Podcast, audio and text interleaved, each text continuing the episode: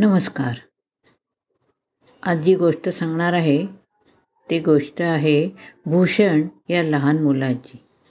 भूषण हे एक प्रसिद्ध कवी होऊन गेले. त्यांची ही कथा आहे.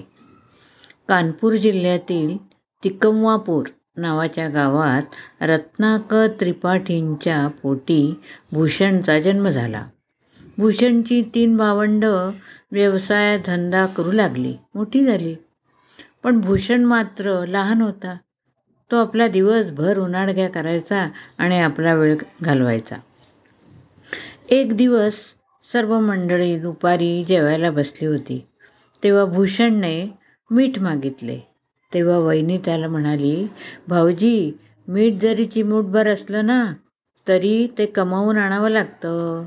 तेवढं तरी कमावून आणता का तुम्ही? हे भाऊजाईचे बोल भूषणच्या मनाला लागले.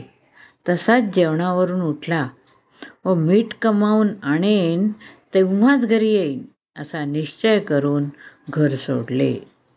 रानू माळ भटकत असता आत्तापर्यंत वाया गे घालवलेला वेळेबद्दल त्याला पश्चाताप वाटू लागला. मग एका नगरात पंडिताच्या घरी त्याने आश्रय मिळवला. उन्हाडक्या करणारा भूषण अहोरात्र गुरुसेवेला सादर झाला व थोड्या वर्षात तो व्युत्पन्न झाला पंडित झाला. प्रतिभेला त्याच्या पंख फुटले.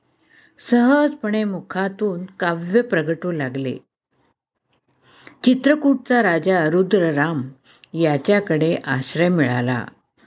सर्वासमक्ष कविभूषण अशी पदवी दिली. नंतर शिवाजी महाराजांकडे त्या प त्यांच्या पदरी राहिला.